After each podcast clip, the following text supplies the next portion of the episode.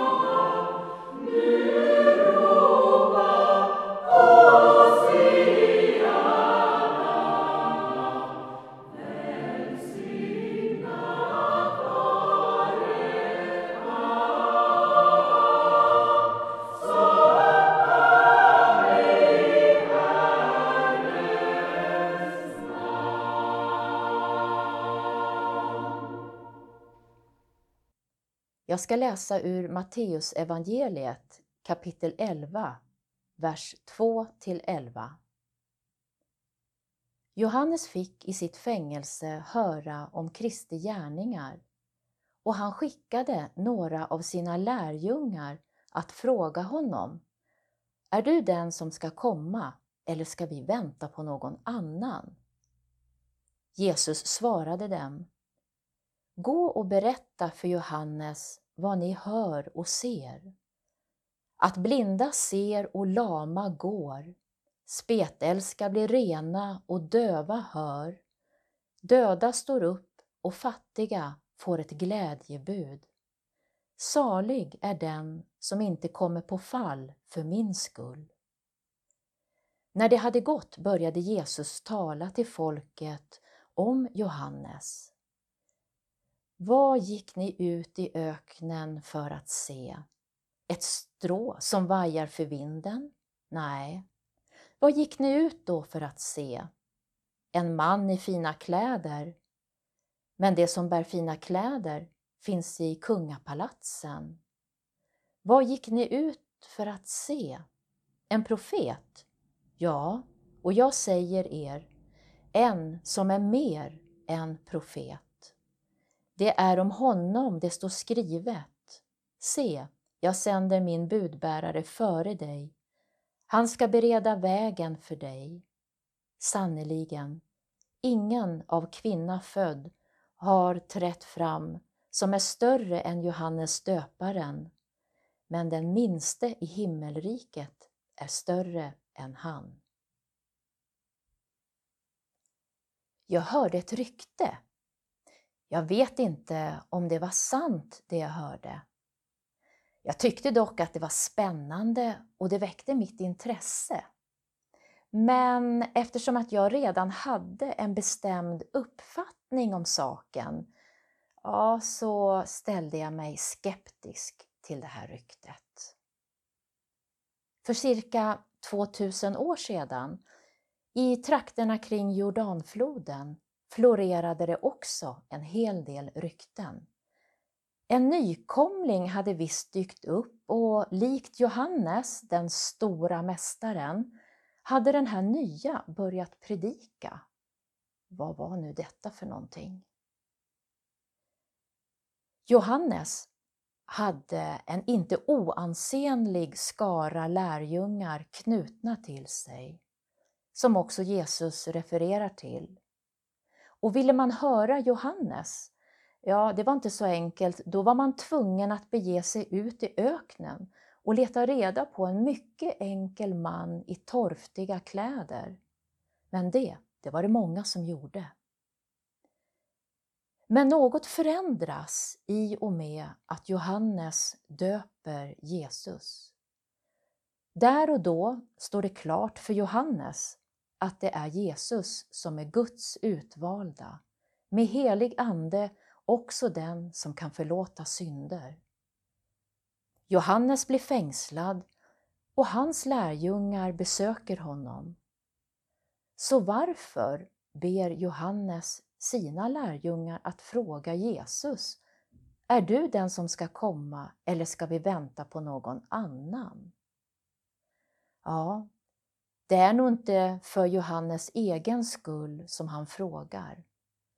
Han frågar för lärjungarnas skull. Johannes har insett att det är dags att kliva åt sidan, att ge plats åt det nya, att sätta fokus på någon annan. Johannes lärjungar behöver höra detta från förstahandskällan, det vill säga Jesu själv. Många människor hade sett Johannes som den stora mästaren och nu kom någon som verkade konkurrera med honom, en uppstickare vid namn Jesus. Och denna Jesus verkade heller inte vara någon särskilt speciell person egentligen. En enkel snickarson, född av en fattig ung flicka. Ja, och så hade han ju ingen utbildning heller. Ja, ni hör ju. Inte konstigt att Johannes lärjungar och folket tvivlade på den här nya predikanten.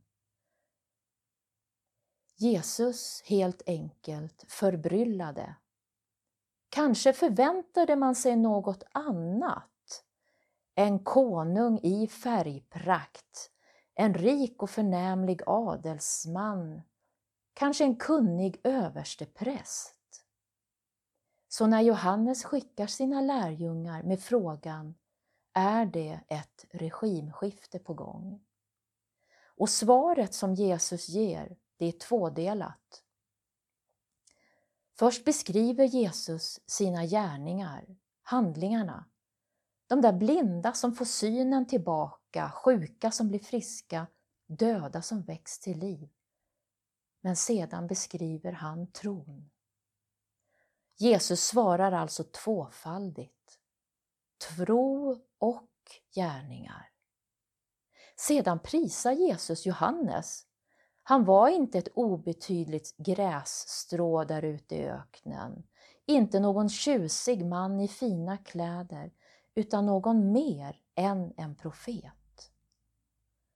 Och dessutom talar Jesus inte om Johannes som en vän, släkting eller kollega, utan den som står omnämnd i skrifterna. Den profet som ska bana väg för den utvalda. Och Jesus talar vidare om Johannes storhet. Nu sprids alltså Jesus syn på Johannes, inte som en konkurrent, någon som vill ta hans plats, utan sett i sitt sammanhang en nödvändighet, det som måste uppfyllas. Budskapet där profetior går från historia till sanning och pågående nutid, där Johannes, profeten, banar väg för Herren, vår frälsare, Jesus Kristus. Amen. Låt oss be. Vår Fader, du som är i himlen, låt ditt namn bli helgat. Låt ditt rike komma. Låt din vilja ske på jorden så som i himlen. Ge oss idag det bröd vi behöver och förlåt oss våra skulder, liksom vi har förlåtit dem som står i skuld till oss. Och utsätt oss inte för prövning, utan rädda oss från det onda. Ditt är riket, din är makten och äran i evighet. Amen.